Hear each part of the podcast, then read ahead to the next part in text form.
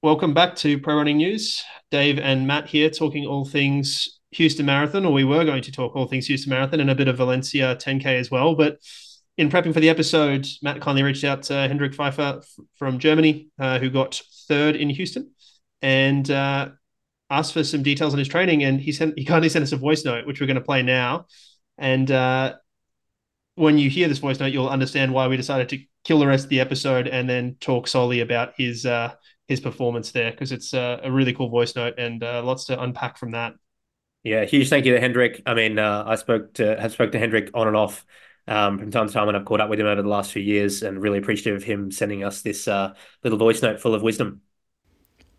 For me, the Houston Marathon was definitely the biggest achievement in my career so far. I'm very happy with the huge P R, especially since I improved my personal record in Berlin already by one minute thirty. This was in September. Now, four months later, I did it again by one minute thirty-four. So it is a very huge progress in the, in the within the last month. And of course, there was also the N Y C Marathon between the two races. Um, Berlin and, and Houston were definitely more my focus, but New York um, was also a highlight that, that I wanted to do. I'm pretty sure that for me, the recovery is one of my biggest strengths I have, because I put a lot of energy in, into it. Uh, I take it as seriously as I take my normal training.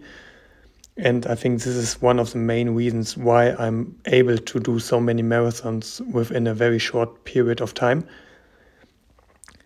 My training leading towards Houston was not so easy, because I did it all at home in, in Germany, in Hannover, where the weather conditions were quite tough in November, December, and also January. It was almost raining every day, or it was freezing cold, or it was, was snowed. So I had to move quite often to uh, the indoor track that we have, fortunately, here in our city. And I did a lot of work on the treadmill. And both of it is not common. I, in the in the last years, I almost never trained on the treadmill, and I never trained indoors. So I made very good experiences with it now. Uh, I even did quite uh, long sessions, uh, either on the treadmill or on the indoor track.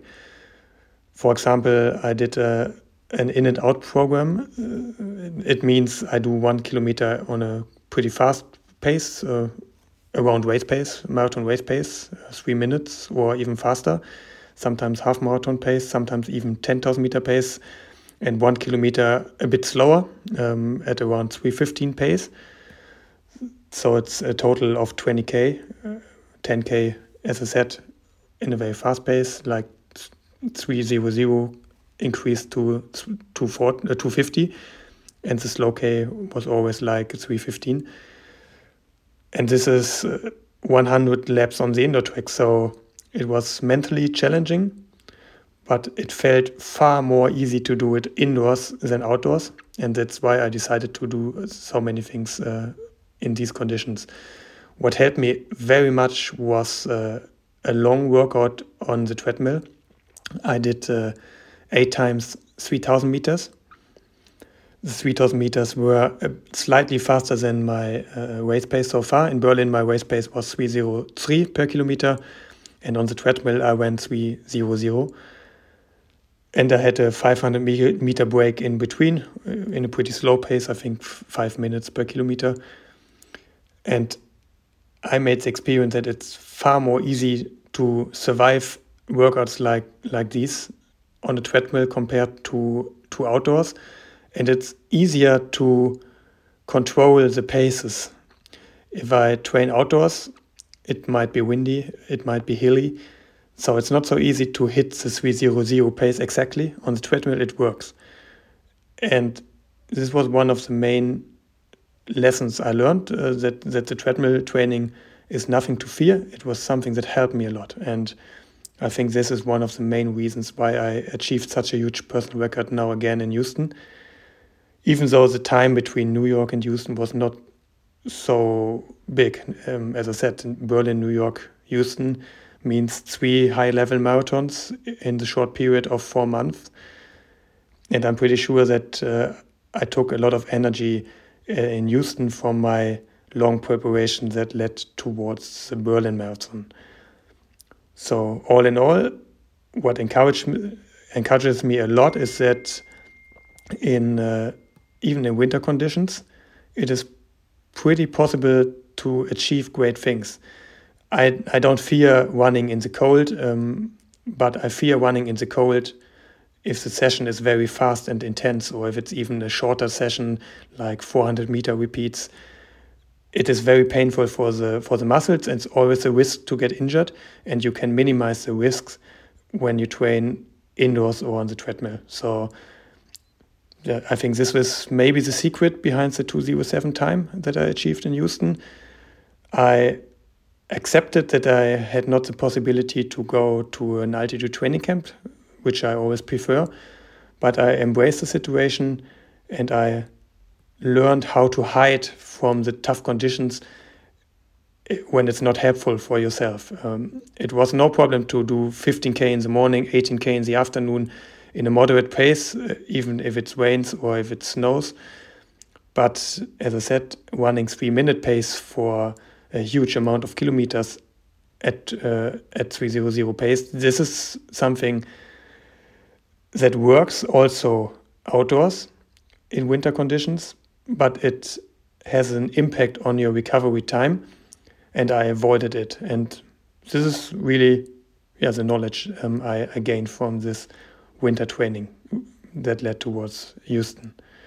And also what encourages me a lot is that uh, in Houston the conditions were not so good, um, especially since there were no pacemakers, and all the canyon runners in the in the field let me do all the work because they were not interested in a fast time. I was one of the few athletes in the field that uh, chased the fast time to qualify for the Olympics, and they took advantage of it. So I was like forty-two kilometers in the wind all, all the time. And of course, this is not ideal. Um, also, the course is one of the faster courses, but it's definitely not the fastest course um, compared to Valencia or Sevilla. And if I if I think about running a race in Valencia or Sevilla with many pacemakers in a huge group, I'm pretty sure that I can even achieve a far faster time, maybe even a two oh five. And this is very encouraging for me. So I'm very happy with the lessons I learned, and I'm of course very happy with the result in Houston. And it showed me that I can keep up with the best in the world. And this is something you want to have. Alrighty, well there you go, guys. That's uh, I mean, yeah, so much to unpack from that, Matt. Uh, I got that. What you sent it through to me, I got it and, and just texted you back and said, "Geez, that's great." And you said, oh, "I haven't yeah. listened to it yet." And then uh, you you listened to it and just said, "Oh wow, that is good." So uh, yeah, I mean, I would have been happy with a short email with a couple of bullet points, but Hendrik went uh, he went all all out on this one and really appreciative. Didn't surprise me, honestly. Every every time I've bumped into him in Kenya and spoken to him, he's he's been really keen to chat, you know, training and racing, and he he seems like he, as you can really tell by that voice note, he really thinks deeply about these things and tries to understand what works best for him, which is what everyone really should do. But he's, I think he takes that to the to to the extreme, to the next level, which is, you know, as a result, you know, and as as a result of that, has now run uh, one of the fastest non-African marathons uh, in the world for a, for a while. One of the fastest, anyway.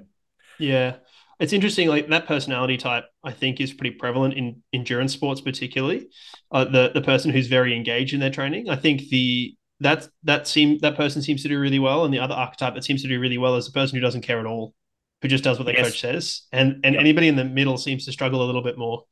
Uh, and it's that's very not, true. That's not to say that it's there's any right or wrong ways. It's just what I've observed of the best athletes in the world is they seem to be one of the two poles. There, there's not a lot in the middle. They're either very engaged or very disengaged. Um, so yep. uh, a couple of things about Hendrik that I you know I was just looking up um, because I, don't, I think some people, particularly listeners, didn't really know too much about him. But you know he's thirty years old, so he's not particularly old, particularly for the marathon. And you know. Hat tip to our previous, you know, episode fifty on age and, and recovery and all those things. And we'll, we'll talk a bit about that in a little while, but um, he's a Puma athlete. We talked a little bit about this. Puma got third and fourth here. So maybe there's a, you know, the shoes are, you know, we'll, we'll do an upcoming episode updating us, everyone on the shoes uh, and, and some research that's come out about them recently, not so much Puma, but you know, super shoes in general, because, you know, it's always a, people are always interested. Uh, he took two ninety second chunks off his P B, which is pretty big for anybody, but particularly at that top level, you know, within a year. Uh, and, and we'll talk about the conditions that he mentioned as well a little bit, but just so people are aware, he, this is his first marathon this year. He did the three last year, and we'll talk about those specifically, because that will be part of what we talk about. twenty twenty-two, he did five marathons, did Hannover, the Eurochamps, Cologne, Frankfurt, and N Y C. twenty twenty-one, he did the Olympics. twenty twenty, he did Sevilla. And of course, remembering we're in COVID at this point, did Cologne in twenty nineteen, Cologne again in twenty seventeen, and in twenty sixteen, he did Dusseldorf. So he's obviously stayed pretty close to home, but suffice it to say, you know, he's not new to the marathon. That would make it one, two, three, four, five, six, uh, plus eight. So fourteen marathons now. This is his fourteenth marathon. So that's quite, he's peaking quite late in that. There's often, you know, a, you peak a little bit earlier, but I wonder if that peak that we're seeing historically is reflective of a two marathon per year phenomenon, right? Because two marathons per year, talking about, you know, you're talking about a handful of years in, and that's roughly where he is. Maybe he's still a little bit late in that respect. So All, all very interesting in that. And the other thing to note is even when he was in his twenties, he was running halves. So if you look at his World Athletics profile, he was running, you know, Euro under twenty-threes on the track, but running half marathons. And they weren't slow either. They were, you know, sixty-five or less. So some really interesting training background from Hendrik. Obviously moved up in distance very quickly. So back to that, you know, episode fifty with the, the listener question with the age was like people are moving up quicker. Like he's one of those people. Uh, yeah. So here's the new style of marathoner coming, you know, sort of moving up earlier. So uh, just wanted to sort of put those to the side as a starting point to sort of level set for some people. Um, so let's start off talking about training through the winter. I'm sure you've had some experiences here, Matt. I mean, you and I have had pretty, I don't know, I don't know where you sit on this. I think you probably have had similar experiences in that you've lived in the Southern Hemisphere where winters are pretty mild. And then you've lived in the Northern Hemisphere where w- winters are not so mild. And yes. You know, in the Southern Hemisphere, when it's winter, it's actually the nicer time to train, and it's the summer you got to grit your teeth through. Uh, and in the in the uh, Northern Hemisphere, it's probably the other way around. So, um, his observations are really interesting. What did you sort of think? You know, he talked about not running in the cold because it was, you know, worrying for muscle, and then also obviously pacing, higher pace stuff was a real struggle for him. Whereas he he found easy running in the cold pretty easy. Yeah, I mean, being from Hanover, uh, th- there would probably be a little bit of sleet on the ground potentially through parts of the last couple of months. So, uh, or, or at the minimum, it would have been pretty rainy, I think, as he said, raining most of the time. So uh, that would have presented a small element of risk to, to injury, especially if there is sleet on the ground and it's a little bit of ice, which I, I believe, um, of course, he didn't really tell us too much about that, but at least I know through many parts of Germany and that part of the world there can be. Um, you know, which it sounds like that led him to try to find a better solution for training, which is which is why he headed indoors and did a lot on the indoor track. And um, I, I think, at least for me, uh, personally, and this is an individual thing for sure, but I think when it's colder, I don't uh, fatigue or get as tired so quickly in long endurance runs. Um, so I'm not talking about speed work here or intervals or, or threshold. There's obviously an element of risk to um, to running outside in the winter, especially if it's if it's icy. But I think. Um, I don't know. I found that when I moved from, from Australia to Finland in twenty twelve and spent five years there, uh, of which I spent four winters in Finland training, I don't know. I felt like it was almost easier to do, this is personally for me, to do higher mileage because the sort of sixty to one hundred twenty minute, one to two hour runs that were aerobic, I just didn't seem to tire anywhere near as much when I was dealing with a lot colder weather. Um, I don't know if it was the same for Hendrik. He didn't really speak specifically to that, it, it seems like. Um, but I think it sounds like he definitely kept his volume very high. Obviously, he's a pretty high mileage guy.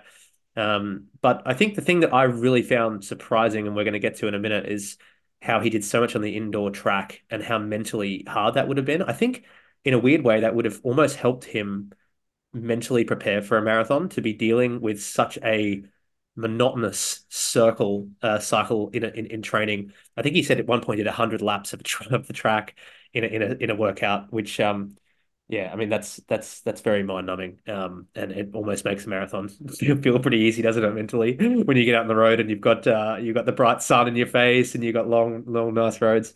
So uh, I think uh, I think in a in a way he probably didn't even realize it, but he was probably mentally toughening himself up to really deal with that um. the race. And in the race he he said he faced some you know some wind and he was running alone a lot, so I think that would have really helped him Uh, but I, I can't help but wonder how tough some of those workouts would have been to get through, especially the one on the track, the ones on the track. Um, but I think, you know, it's almost like this was a blessing in disguise. It sounded like the fact that the weather was too tough to, to do a lot outside. Uh, I know he did a, a few long runs outside because he logged, I think, one on Strava or maybe two. Um, but yeah, I don't know, Dave, what's your, what's your take on, on the whole situation? It's, it's, it's so unique. It's so interesting. Yeah, I think a couple of things. So there's the acute risk of being outside in the in the wet or in the snow slash ice that you mentioned, and I think that's exacerbated in super shoes, right? So that, like, let's put the so the acute risk of slip, fall, or whatever out, but I, but I, it's a real risk, and I think you need to be really considering that, especially in the winter from a safety perspective, particularly if you're a pro. Right, so that's probably the first thing. Like, put it aside. In terms of the long stuff, you mentioned the sixty to two hour runs. Yeah, I tend to agree, and I think that's just a heat exposure thing. Like, yeah, I, it's probably not easier in below freezing than it is in single digit Celsius or like in the thirties Fahrenheit. Like, it's probably not marginally easier when it's colder than that. Um, it, you know, it's not markedly easier, sorry, when it's colder than that. So I think it's, it's probably like a, if I'm choosing Australian summer, talking one hundred Fahrenheit, thirty Celsius, or I'm choosing, you know, Northern Hemisphere winter, and we're talking right around freezing or a little bit below, then yeah, I'll choose the freezing or below. But I'm probably a bit like you in that I've sort of run a bit hot. But I think most people would probably, if they had the appropriate clothing and they were used to it, would probably prefer the cool a little bit. Um, yeah, let's let's jump to that, like, mental challenge, you know, tra- like treadmill, uh, indoor. I think track. There's a lot in this. I think there's I, well, more in this than most people realize. I find it fascinating. So, if you haven't read Endure by Alex Hutchinson, I think it's probably the fourth or fifth mention we've mentioned of it. If you haven't read it, go read it. That's the story here. So go, go read that and work out what endurance is and, and where it lies. But there's a huge component of mental fatigue in endurance, and the monotony of the same thing is, is a huge part of that. I, you know, I personally find point-to-point courses or one loop or something like that much easier mentally to run, and that's in racing and in training.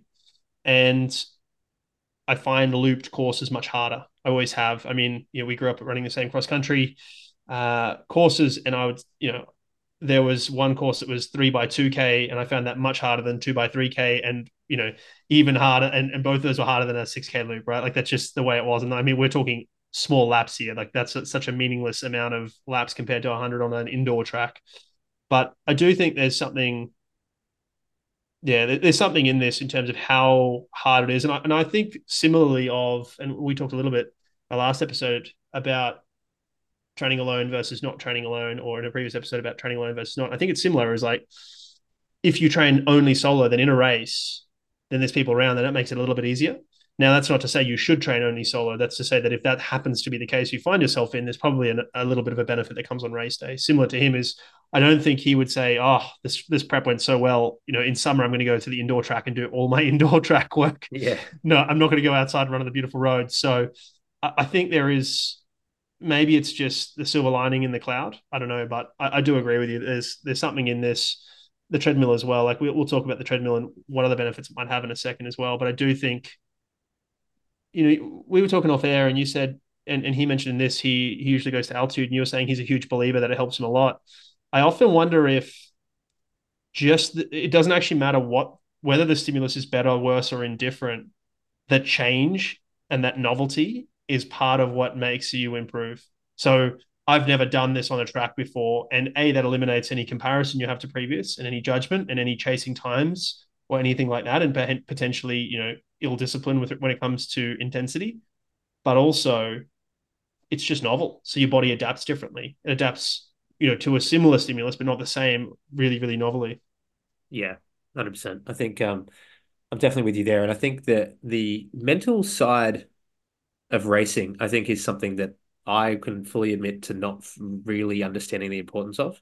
Um, and I think a lot of people go in to a race thinking, okay, well, the training's all going well, that's all that really matters. But I think a lot of the pros, especially when they're dealing with having to qualify for teams and pick up thirty seconds here or one minute there, I think there's a, an element there to understand, okay, well, maybe I've hit my physical limit or really close to it. What can I do now? And yeah, I think in this case, I can imagine training on an indoor track and a treadmill every week to be really mentally demanding.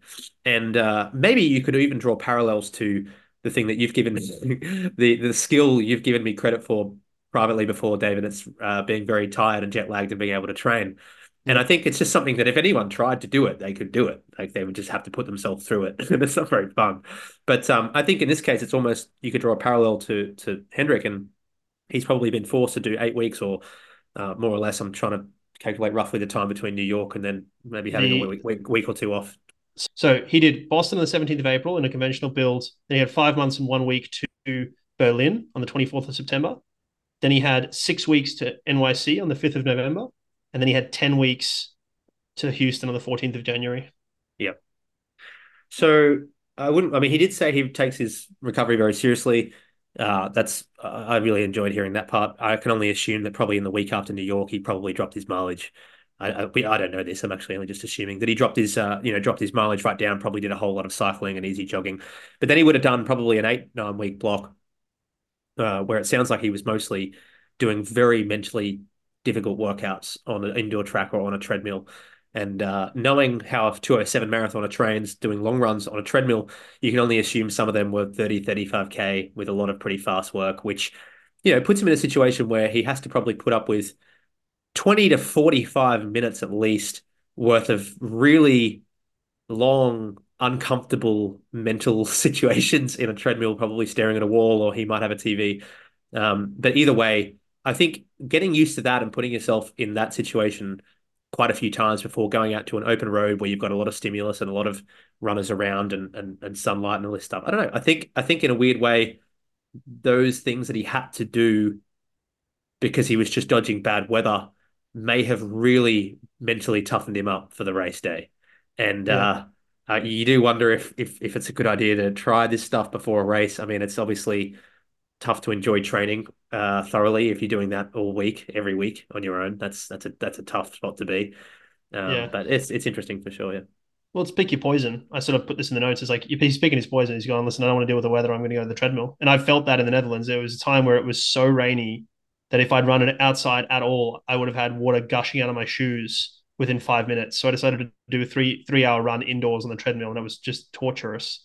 But I've also done in a marathon build, and we talked about this on our treadmill episode, which was episode twenty. So go back and listen to that if you want to hear about treadmill running or if you have questions about treadmill running.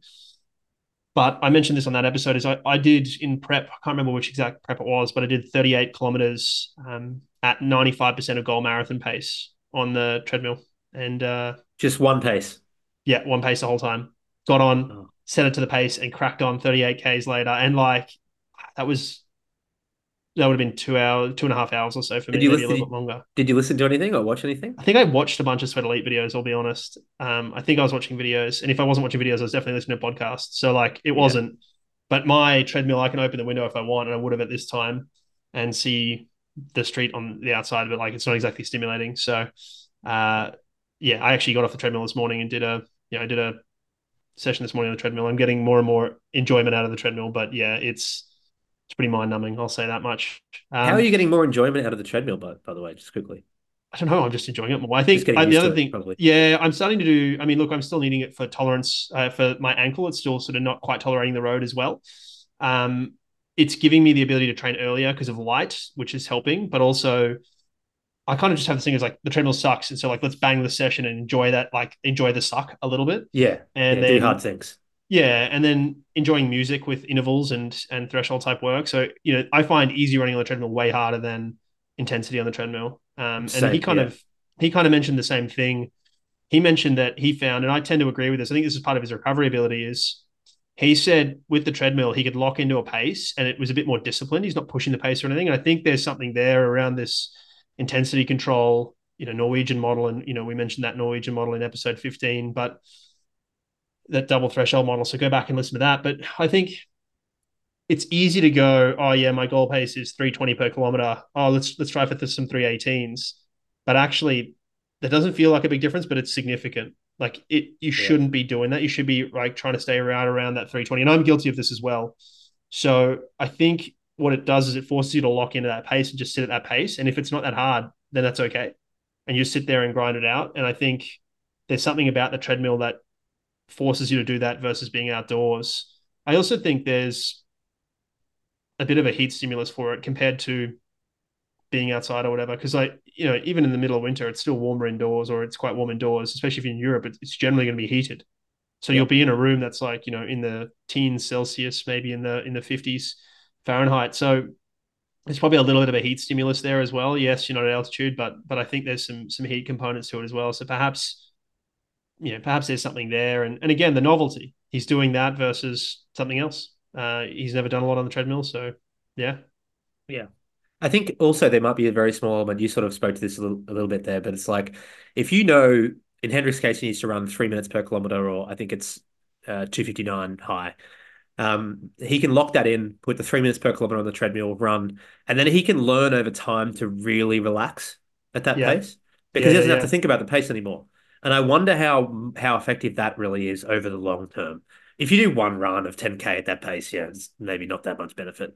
But I wonder if I wonder if over six to eight weeks, it'd be I'd, be, I'd love to know actually how many long runs he did do in there and how many long workouts. He mentioned the three, I think it was eight by three K workout. But um, uh, I wonder if there's an element to just, yeah, locking in at that pace and just telling yourself over many minutes and many hours, okay, relax, just just relax. And then I think that might give you a lot of confidence on race day. Yeah, I think I've noticed myself doing this a little bit is, you know, this morning I did um. an eight K block of work at a fairly high intensity. And you definitely go through periods where you are a little bit less and a little bit more relaxed, and you can tell yourself to relax. So I think you've got something, I think you might be onto something there, because not relaxing and really gritting, that is a waste of energy in itself. So the ability yeah. to relax while you run is a, is a huge asset, I think. Um, and like, I mean, let's get like, let's go to the recovery stuff. So he mentioned he recovers well. I mean, I find, I find a couple of phrases in running quite funny. Like, I respond well to altitude. You, you, most people say that.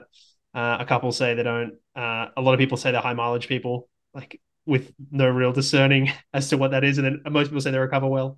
So it's it, these things are almost not meaningless, but but they're interesting to hear how frequently we hear them. I wonder if they, they start to lose some meaning. But look, why is he recovering well? I think for me, I think um, training age is a big part of it for him. We talked about this earlier. He's been running halves and marathons for quite a while. He's done quite a few of them.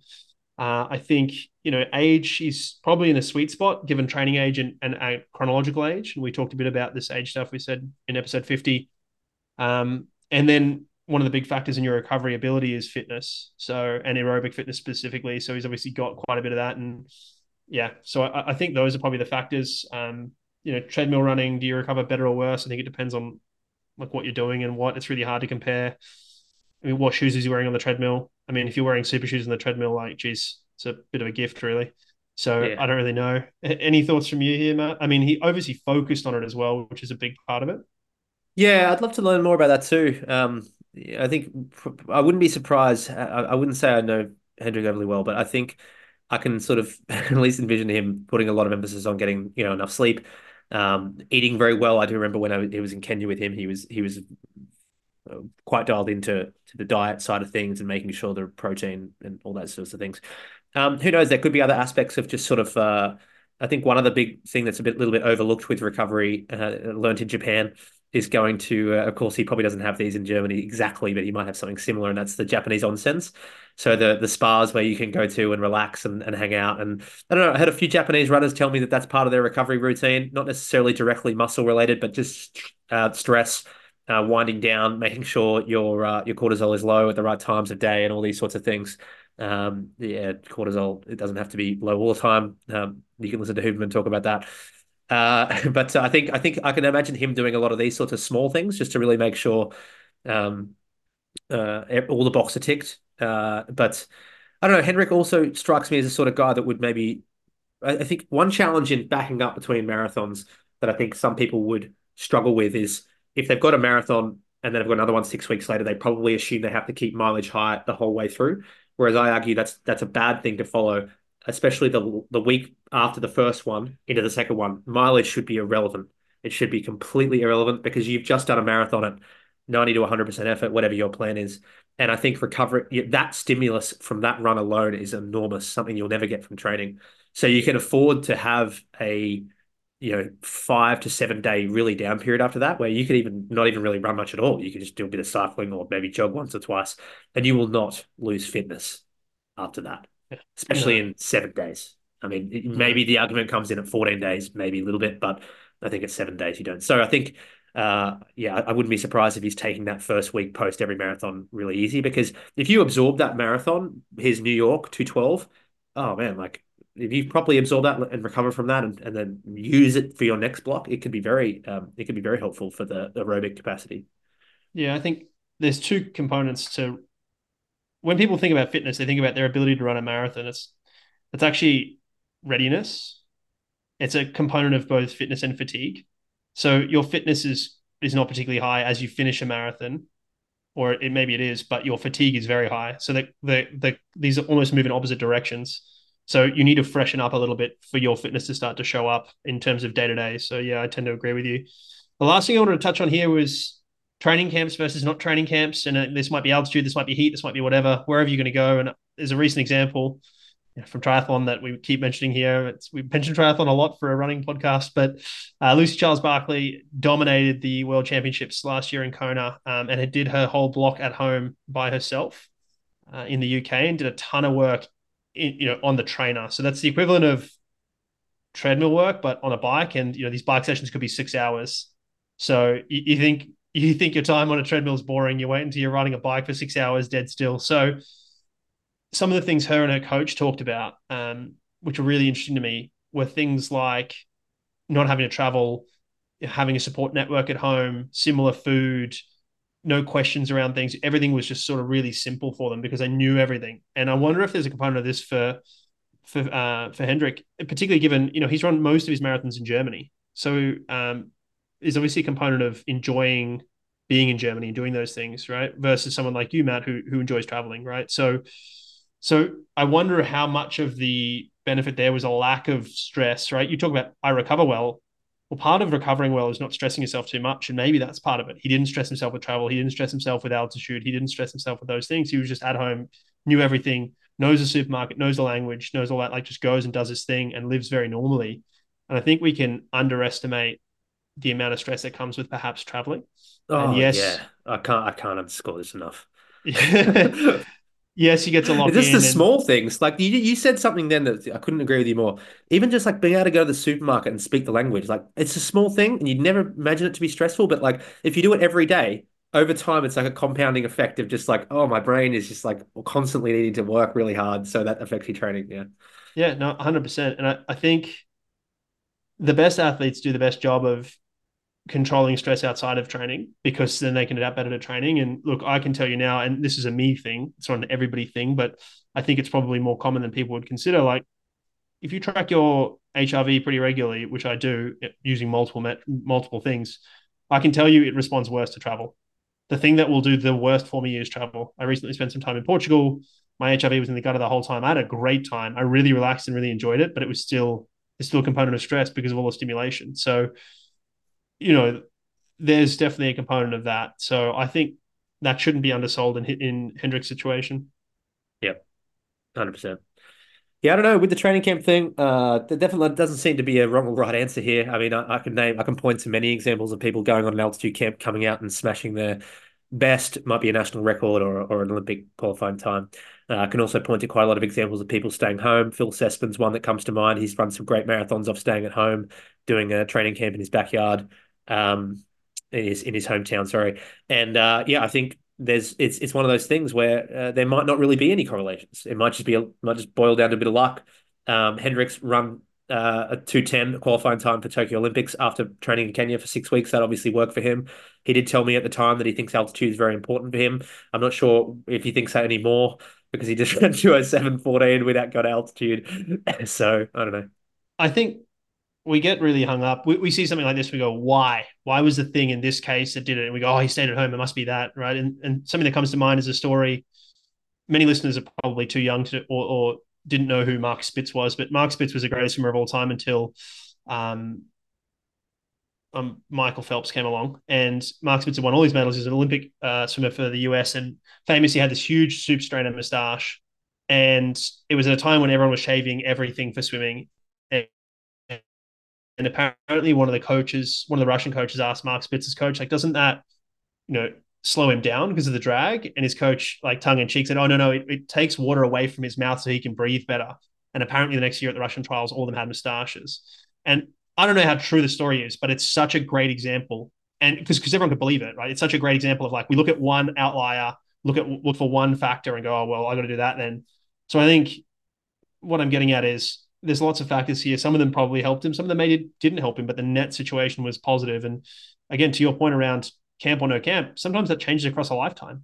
Yeah. Camp will be different for you at thirty-two than it would at twenty-eight, than it would at whatever. Like, depends on what you've got going on in your life and what's, what else is happening. So yeah, I think it probably isn't an answer, and it's, it's hard to discern the true effect because the effect is probably part of a range of things that are impacting stuff. But uh, yeah, I think uh, that'll do us for another episode of Pro Running News. So thanks again for listening in. Please do share the podcast. Uh, please rate it as well if you haven't rated it yet. And uh, we will see you next week.